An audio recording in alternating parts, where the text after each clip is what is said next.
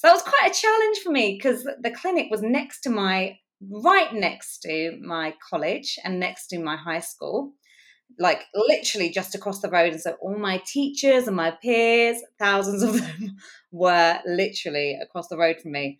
And so I was like, oh my gosh, God, you're not asking me to do this, are you? So I literally just joined my parents, joined Andy, and just stood outside the clinic showing the reality of abortion. And that was the start of my pro-life journey.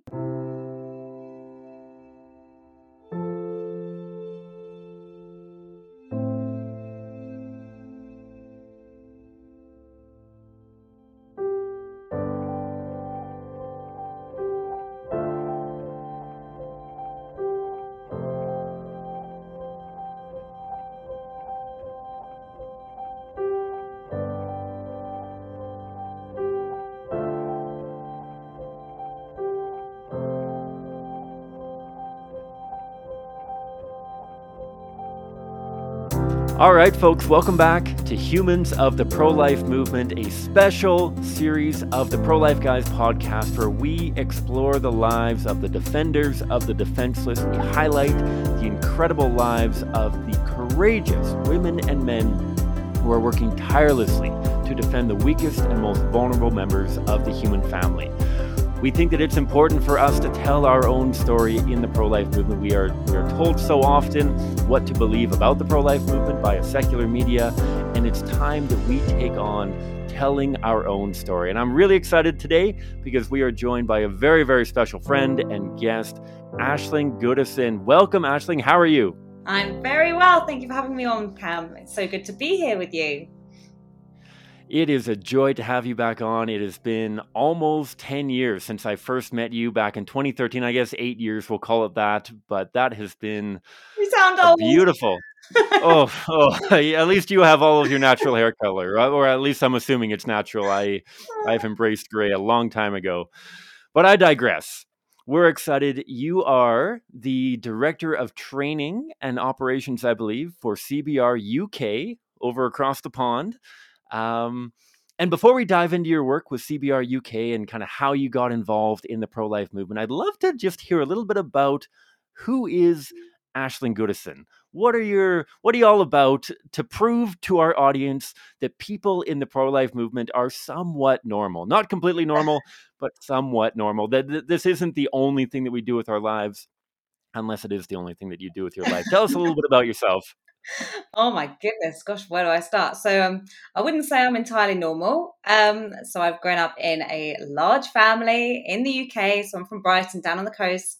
So I'm one of 8 kids, big Christian family. So I guess I have had a pretty normal life with you know, me and my siblings, we're dancers. Well, I'm not really a dancer at the moment. I'm quite heavily pregnant right now, which is another cool thing. Very exciting. I love to dance, music. I've got an amazing husband. I've been married for 2.5 years now. So yeah, we're expecting our first baby, which is very exciting. That's a little bit about my life. Yeah. Very cool. I wish you all of the joys of parenthood. My daughter is 14 months old now. It has been an absolute whirlwind of a blast of, she's a very emotional baby. She has very high highs and a few very low lows. And so I wish you all the joys of parenting. And congratulations to you and your husband. Thanks. So let's dive into it. Let's talk a little bit about how you got involved in the pro-life movement. You work full-time in the movement right now. Is this something that you always dreamed of doing? Is this something that came on your horizon in high school, in college? Tell us a little bit about how you first got involved in the pro-life movement. Right. So I have always been part of a pro-life family, but I don't really think we didn't really talk about abortion. I guess like most people, it was quite, you know, you heard about it a little bit in your RA classes at school. But then this wonderful lady, who I'm sure you're very familiar with, Stephanie Gray, came to the UK, and my mum said to me, "Oh, there's this pro-life lady. She's going to give a talk down the road from my house at a little church." And my mum had given out thousands of these invitations, flyers, because she was like, "This is going to be amazing. Let's just go." And I was like, what, pro-life talk? What's that about? I was about 15 at the time. And so, I went to hear this presentation, and she showed within the presentation a video of an abortion procedure. And every word that she spoke, if you're not familiar with Stephanie Gray, you should be. So get familiar with her. Just go and watch some of her stuff on YouTube or on her website. So she gave this incredible presentation, and every word that she spoke just hit me in my chest, and just made me realize I could no longer do nothing about abortion. I had to do something. And what was just forming in the very early stages was CBR UK. And so the then, I think it was a carpenter at the time, Andy, who's now the CEO for CBR UK, he was like, well, I'm going to stand outside our local abortion clinic in Brighton, and I'm just going to show the reality of abortion. Does anyone want to join me? And so that was quite a challenge for me, because the clinic was right next to my college and next to my high school, like literally just across the road. And so all my teachers and my peers, thousands of them, were literally across the road from me. And so I was like, oh my gosh, God, you're not asking me to do this, are you? So I literally just joined my parents, joined Andy, and just stood outside the clinic showing the reality of abortion. And that was the start of my pro-life journey. I don't know how much more you want at this point. I guess that led on to after 3 years of like volunteering twice a week, just going outside the clinic, not having any of the communication skills, literally just standing there. I decided to do the Genocide Awareness Project in Florida, which is where they show massive graphic images of abortion, comparing it to past genocides at the university campus in Florida. And so I went there, and I think CCBR were leading the Genocide Awareness Project there. And it was the most incredible experience of my life. I just couldn't believe how simple the training was, how simple it was to articulate the pro-life message, and how quick it was for people to change their minds on campus. And I would say probably about 90% of the conversations that I had, I saw complete U-turns, and I was just shocked at how simple it was, and how quick people changed their minds. The arguments were so shallow. So I was like, wow, this is amazing. And that then led me on a month later to travel to Canada and have you, wonderful Cameron, as my mentor, and to receive the incredible training with CCBR in you know, pro-life activism, apologetics, everything, for 3.5 months. So that was the start of my journey. Yeah. So I was about, I guess that was taking me to the age of 20 there. So back 2013. Yeah.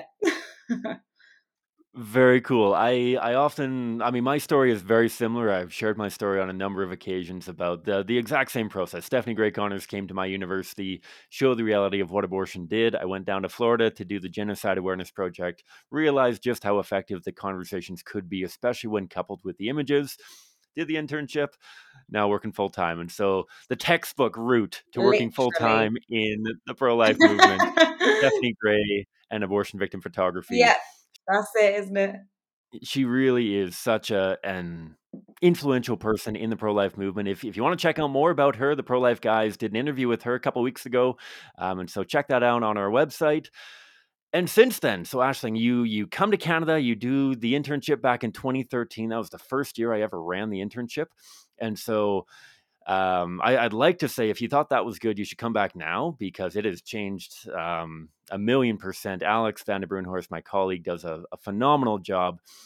But since then, so you come back from Canada, you get back involved with CBR UK. Did you get directly involved working full time? Was that a bit of a journey towards working for CBR UK, or what was that like, kind of coming back from Canada with all of these new skills and new ideas, and kind of returning to a group that you've been involved with for, like you said, a couple of years before you came here? What was that like, and how did you kind of integrate some of the ideas that you had experienced here in Canada into the UK? So I would describe CCBR at the time as a real intensive boot camp of like all the pro-life, you know, activism, everything was very intense, from the activism, from the studying, from the social form history, everything was, it was incredible. I mean, so coming back, it was very different because we were at a different place as an organization in the UK. So we were in the very early stages, and so we probably had 2 full-time employed people on staff. And so I came back and just started volunteering my time, pretty much full-time, I think. Yeah, I just started volunteering. And that was the point actually where the court case that I was involved in, a court case.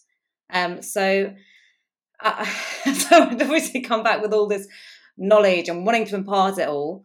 And then there was I'll go into this now actually because it probably makes sense too. There was an undercover investigation that was done into 9 abortion clinics in the UK to see if sex selection abortions were happening. And it was discovered that 2 doctors out of the 9, so basically a major national newspaper, the Daily Telegraph, went in with camera on them, and they videoed inside these surgeries and said, "Look, I'm pregnant with a girl. I want a boy. Can I have an abortion?" And 2 of the 9 doctors said, "That's absolutely fine. We don't ask questions. You want a termination? It's like female infanticide. I'll write down you're too young instead," which is it breaks our abortion law here in the UK. We do have laws against abortion beyond 24 weeks. You're only allowed to have an abortion on under 24 weeks if there are severe mental health issues or if it's going to gravely affect you physically. So, and we've reinterpreted mental health to mean everything and anything. So the sex selective abortions, if you don't come underneath, within that exemption of mental health, then you fall under, a law called the Offences Against the Persons Act, which basically means if you commit an offence against the person in the womb, then you can get penal servitude for life. So you can get life imprisonment. So that the way you escape that is by having an abortion in very specific circumstances. So these 2 doctors came outside that law, came outside the exemptions. And so the Crown Prosecution Service in our country looked into this. There was a police investigation, and they said there's enough evidence to convict both the doctors, but it's not in the public's best interest to prosecute them. So when they said that, after a year investigation, I was talking with my colleagues and we were all talking, we were like, hang on a second, this is outrageous. You've just opened the doors to sex selective abortion. Someone has to take the case. And I was like, well, I can take the case. Why not me? You know, I was very naive. I was 20 years old. I was like, yeah, sure. Take a court case. That's going to be simple. Be over in a month. 4 years later, literally so naive. But it was a very important court case. So that was... I'd actually, you know, in the few months before that court case happened, I went to a Christian conference, and I went to receive prayer from a couple of people who I'd never met before, and one of these ladies said to me, "You're going to be working for this social justice organisation defending young people." And she said, "And you're going to be like an Esther who goes up before the king on behalf of a people group, and it's going to cost you your life. And you're going to have a lot of courage and bravery to do what you're going to have to do." And I was like, Esther, she prevented a genocide. You know, that's, you know, if you read about her in the Bible, you can go and do that for yourself. But I was like, wow, that's a weird word. And I hope that doesn't mean I'm going to work full time in the pro-life movement. That was not what I wanted to do. But then when the court case came up, I was taking the Crown Prosecution Service, so it was like a representation of going up before the king. It was Aisling versus the Crown Prosecution Service, so it all tied in, and so it really was God ordained, this court case, and through it there came about a lot of publicity, a lot of opportunity to speak in the media and advocate on behalf of the unborn. That's where all my skills from the training with CCBR in media training, in presenting, all that kind of stuff. I fully utilized them as best as I could and had an opportunity to speak on different national news platforms and make the case for the unborn child. So it was, although the court case did It didn't succeed. In fact, it just exposed a lot of injustice, a lot of corruption in the system. And actually, that was part of the job of it. It did do a job in platforming this issue and giving a, you know, the ability to speak up for the unborn child. So that was kind of my second baptism of fire into this work. And so since then, that was a 4-year journey, and I volunteered consistently, pretty much full time throughout that. And then after that, I've been I'm now employed, which is wonderful. There's bread on the table, it's great. And so now I'm the head of training and development for CBR UK. So trying to implement as much as I can of the skills that I've learned as I've gone along and from what I did with CCBR into this work in the UK. Very cool. I would love to hear more about so many aspects of that. And we'll dive into what you're doing now for CBR UK, a little bit about the work that you guys are doing across Britain and I'm sure throughout the UK. If I could ask, just for the sake of our audience, you say that you took on this court case. Does that mean that, I mean, to my knowledge, you're not a lawyer per se, but were you making the arguments in court? Were you the spokesperson for the case that was just interacting with the media? What does that really entail, being kind of the point person for this very high profile case in which, like you said, such a beautiful opportunity to defend the rights of the preborn, to put this on such a high level that was probably covered in mainstream media very, very frequently, even if it is a slanted media, still being able to have your face there and have your interviews and comments. What does that really entail, being the point person of a case like that? So I just need to highlight from the start, there is an incredible organization called Christian Concern and the Christian Legal Center. So they, we got in contact with them and said, how about this case? Just arranged a meeting and talked through the court case, talked through the prosecution and this incredible organization. They represent Christian freedoms constantly in the courts, so they're professional lawyers. Just the most incredible CEO of that organization, Andrea Williams. She is a fighter. And so she was like, we're doing this, we're behind you, absolutely. So they totally took the burden of the case. So I was literally the pro-life advocate, exactly who I am. I was the spokesperson, but I was not the lawyer. I was not the mind behind the legalities or anything like that. That was very much taken on by this organization, totally free of charge. They counted the cost massively in this work. And that's what they do in every single one of their cases. They really count the cost. They get the supporters on board. They fundraise. They're just amazing. And through this case, I guess it's created much more of a pro-life culture through this organisation as well, because they have been tackling the giant head on, really. So my position was very much a young woman representing other little females on a women's rights issue, such as killing girls for being girls. So it was a perfect case in a sense to highlight because feminists would be against, sex selective abortions. But then if you're against killing a girl, why would you be for killing a child because they're unwanted? So it was the perfect kind of opportunity to highlight the hypocrisy. And so that's what my role was. Yeah. Very cool. And I'm sure that you have a ton of very fascinating stories about interactions with the media. I think of a time that I had been invited to do an interview with CBC in Canada, which is kind of the state-funded, you could argue it's the propaganda wing of the Canadian government, but we won't dive into that issue quite yet. And I remember they invited me there with the pretense of like, hey, we just want to learn about your organization. We want to learn about the work that you're doing. We know that you guys are very passionate and eloquent. Come on in and share a little bit about your organization. I get all done up, ready for the interview. And as soon as the camera starts rolling, the first question, so Cam, why do you think it's important to hand your gory images to 6-year-old girls on their way home from school? Yeah. Not quite what I was anticipating. Were you able, through that whole process of interacting with the media, Were you able to keep on that point of we are killing baby girls simply because they're baby girls? I'm sure that the media try to draw you all down all sorts of different rabbit trails. But since then, what has the response been to sex-selective abortions throughout Britain? Has there been follow-up, either cultural shift or, like you said, the legal group that you were working with has become much more pro-life? Where do you see the ripple effects of that case in Britain right now? Or is it really discernible, people's awareness of sex-selective abortions happening in the UK?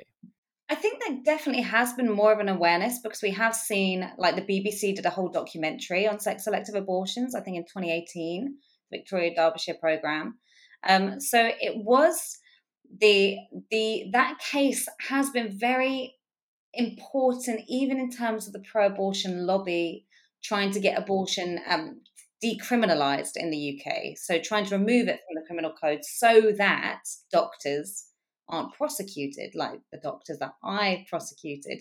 So the head of BPAS, which is our largest abortion provider, from the case that I did, they've been fighting for decrim, saying we can't let other doctors basically, be in the firing line. Let's protect them. So, but they hide it as, oh, we've got to protect women from being from going to jail for having abortions. But in reality, it's like we've got to protect our businesses from ever being prosecuted. So let's just have abortion on demand for every and any reason, but we'll cloak it in this euphemism. So there has been more of an awareness, but I would say we're in a worse state as a nation than we've ever been with the progression of where things are going. However, I would say that we are seeing as well within the church, there is a movement and there is a gradual awakening, which we also haven't seen before in the UK. So there is a both and it's almost as the darkness is getting darker, more yuckiness is being exposed.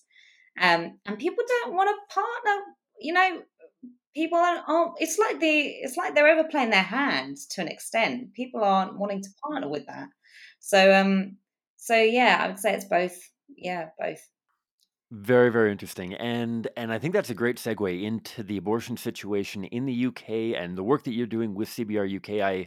I think it's interesting that whenever I speak with representatives from all different countries, whether it's Canada, America, Britain, countless other communities that I've had the opportunity to speak with, so often the pro-abortion movement just grows in their boldness, that they present this idea of we just want abortion in these very few select cases. I mean, we've seen it play out in Ireland over the last couple of years here of just these few very, very rare cases, this Clinton line of safe, legal, and rare. And then as soon as they get that, they are expanding further and further. And I find it fascinating that you say that there's this almost Icarus idea of they're almost getting too close to the sun on how bold they are in trying to push further and further towards abortion on demand. I mean, it's difficult to get any further than we are here in Canada, unfortunately, with abortion on demand for all 9 months of pregnancy, no reason necessary, through all stages of pregnancy. Tell us a little bit about where Britain is at. I know that abortion was legalized in the UK in 1967, I believe. And my understanding, like you said, is the 24-week limit. But you're saying that there's a push to expand that. Can you tell us a little bit about where the laws are in Britain and then where the work that CBR UK, that you're doing as Director of Training and Development, how you're responding to where things are at in the UK? So, yes, so you're right. So we have the 1967 Abortion Act, which is if it was taken literally, 98% of abortions performed in the UK would be illegal, because it is supposed to come under specifically mental health. That was the, when you look at the transcripts of when the Act was written, the Hansard, the intent of the Act was for those very, very rare circumstances. And as you know, we make those rare circumstances. Mental health can mean, oh, I just want to go on holiday, or I just want to, I want a beach body. I want a boy. We've expanded that to be whatever it, the woman wants.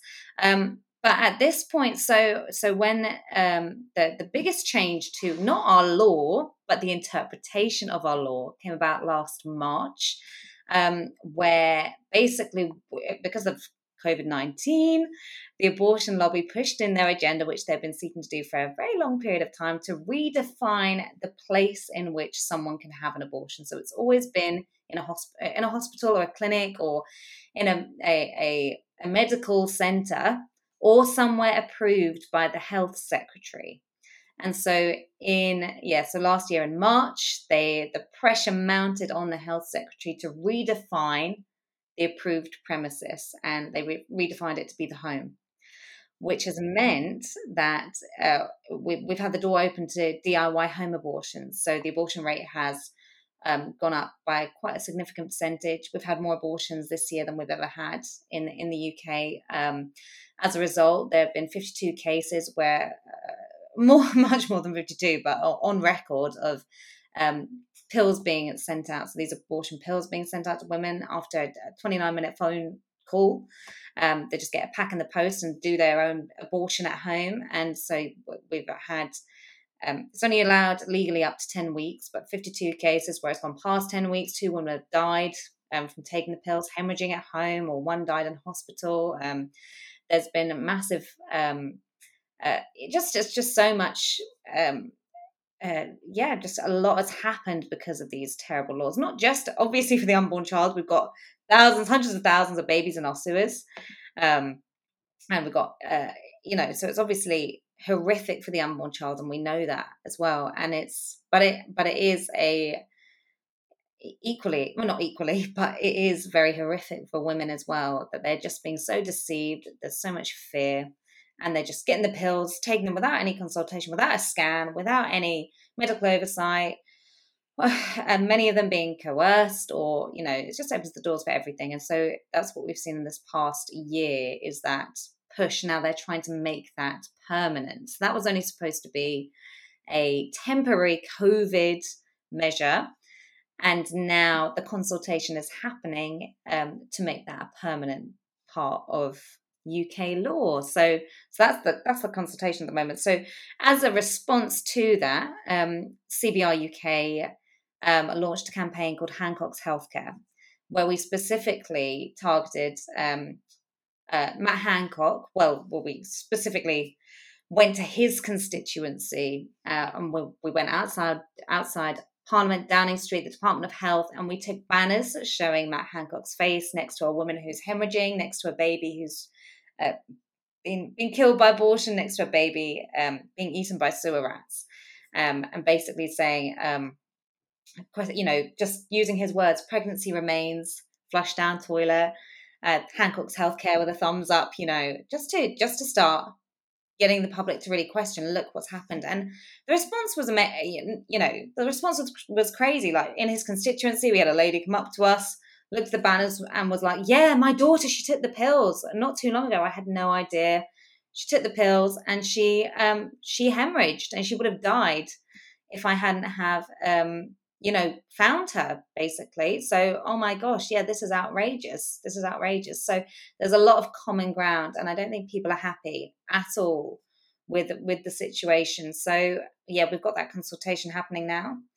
And as well as that, we're also really working on the vaccination information that's coming out about the use of aborted babies, fetal cell lines in vaccines. So that's another campaign that we're working on at the moment to expose and to get people talking about it, because actually no one in the UK, as far as we can see, we've only seen one response against the use of fetal cell lines from the church or from people. So there's a general acceptance of fetal cell lines within vaccines, so that's something else that we're doing. But yeah, that's the short answer to your question, or the slightly long-winded. So, but that's kind of where we are. So we just launch campaigns and do whatever we can to speak on behalf of the vulnerable in these situations. Gotcha. And I think it's incredible the work that you're doing. As you said, it's devastating to see this continued deterioration of society. And it blows my mind. I'm sure that it blows your guys' mind too, when you realize that now it's tragically, there's countless more children who are being killed by abortion through these abortion pills. And you wonder as well if this is going to be another breaking point for the abortion industry as people come face to face with their own children who have been killed, as they deliver their children into their toilets, into their bathtubs, We talk about how, and it's very obvious how diligent the abortion industry is in preventing women from seeing their offspring. That this idea of connecting with their child, any kind of burial, any kind of dignity to the children after they've been killed by abortion is absolutely out of the picture. And yet now I wonder if this will start to provoke a little bit of a response in the minds of these mothers and society as a whole, as they finally start to come face to face with their own children in their own homes, sort of thing. I hope and I pray, and I'm sure you guys are doing so as well, as you do all of your incredible work to raise public awareness to this cause, because like you mentioned, yes, it's the preborn children who are first and foremost the victims of this, but this is not a good situation for mothers whatsoever. You mentioned the hemorrhaging. You can only imagine the mental health crisis that is legitimately happening after people come, like I said, face to face with their offspring. And certainly there are dark days now in UK, dark days around the world, as more and more countries not only adopt the abortion pill to be taken at home. I know that in Canada, that's been embraced for the last couple of years now. And in the midst of all of that darkness, are we just suckers for punishment? We just desperately want to be surrounded by darkness in everything that we do? Or tell me a little bit about, so you've been working full-time the movement for 5-6 years now. Why do you stick around? Like if there's so much darkness, if there's so much negativity, and I ask myself the same question constantly, like, why do I put myself through this? What is it that motivates you day after day to come back, to defend the voiceless, to do something that I'm sure isn't popular as you share at dinner parties and block parties, as you have your summer barbecues outside of COVID-19 years? I'm sure that this isn't the most comfortable job that you could be doing. Why do you stick around? Tell us why it is that you remain steadfast in your commitment to defending the weak and the vulnerable. Oh, that's quite a loaded question, because there's a few answers to that. There's the spiritual answer, and then there's two answers. First and foremost, spiritually, out of obedience. You know, if you look at the Bible, we are called to love our neighbors as ourselves. And if I was in a situation where I can defend myself, I'd want someone to defend me. So first and foremost, I'm accountable before God, as to what I do with the time that He's given me and the call that He's placed on my life. And so, and because I love Him and because I love His kids, I'm compelled. And I think we can often base our success rate on the things that we see happen, as opposed to our success rate being our obedience.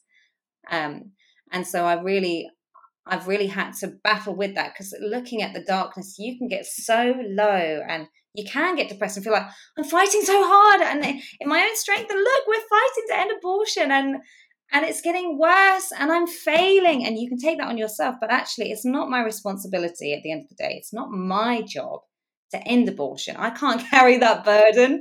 And when I've tried to, it's been far too great to bear, but I can do my job today. I can stand up for that one, and I can keep standing up for the next one and the next one and the next one. And I will see life saved.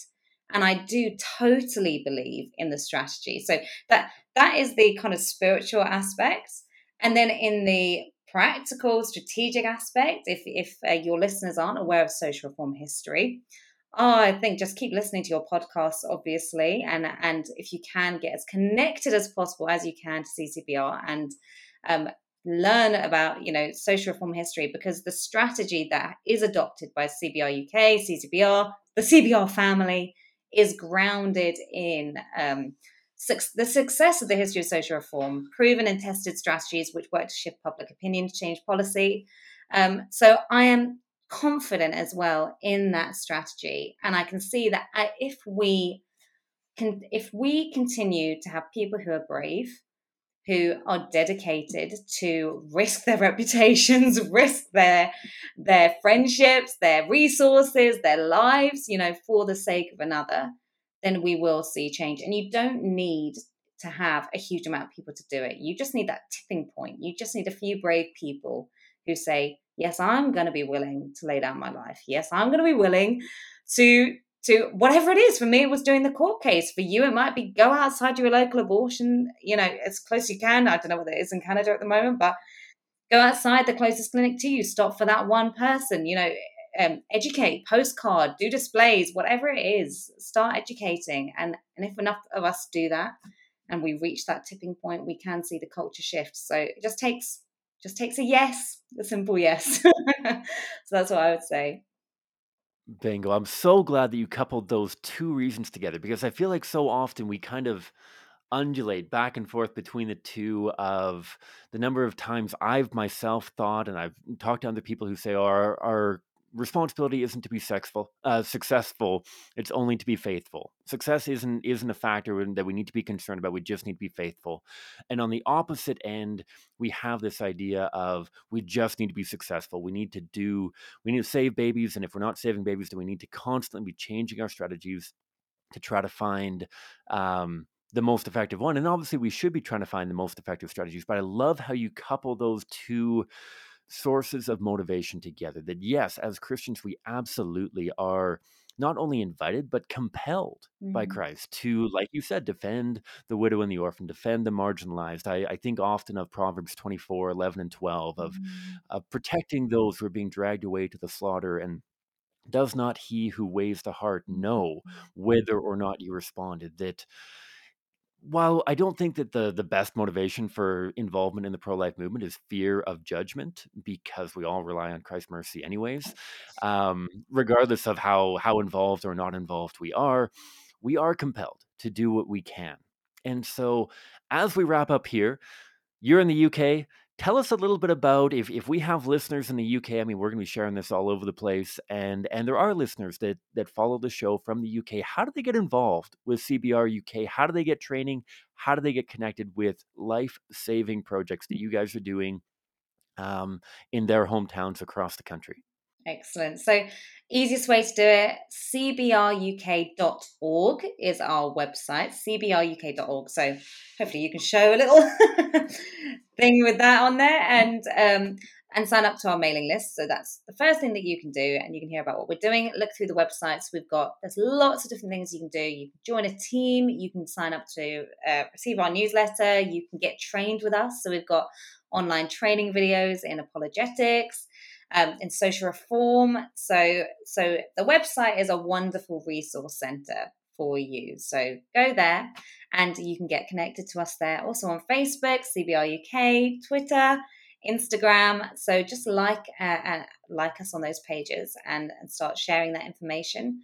And we have some wonderful projects as a part of the organization. We've got Breathless, which is specifically aimed at the church, engaging the church so you can connect. And if you're a Christian and get that connection going with Dave Brennan, you can access our church project through there. We've got PACE, which is Post-Abortion Support for Everyone, which is another project. Hope, which is about caring for women who are in unexpected pregnancies and helping them walk through those pregnancies. So we've got a broad, you know, we've got schools project, we've got students projects. So there's lots of wonderful ways for you to get involved. And so just get to the website, have a look on there. And we really want to connect with you. So please do that. Wonderful. Thank you so much, Aisling. It's been a joy to have you on. It is so inspiring to hear about your journey becoming a full-time member of the world's pro-life movement, that we need more and more people working full-time in the movement. I'm sure that the quote from Greg Cunningham found its way to you as well, that there's more people working full-time to kill babies through abortion than there are working full-time to save babies. I'm so glad that you have answered the call and that you have found yourself in a role where you're able to empower and equip people so that they too can join in this fight for the lives of the weakest and most vulnerable. Thank you so much for joining, and I hope that all you folks in the UK are able to connect with CBR UK. They're doing wonderful work over there across the pond from us here in Canada. Love working with them and excited to see the continued growth of the pro-life movement in the UK. Thanks so much, Aisling. Thank you so much. God bless. And for those of you who are new to the show, please check out our other content. We've mentioned it a few times. Check out the Pro-Life Guys podcast on YouTube and all your favorite podcast catchers. Check out our new series that we're doing now called The Pulse, in which we kind of round up all of the important interesting news happening around the world within the realm of the pro-life cause, and try to give you a holistic look of the good, the bad, and the ugly that's happening around the world and how you can be involved in ending the injustice of our time. Thanks so much, and hope that you're able to tune in next episode.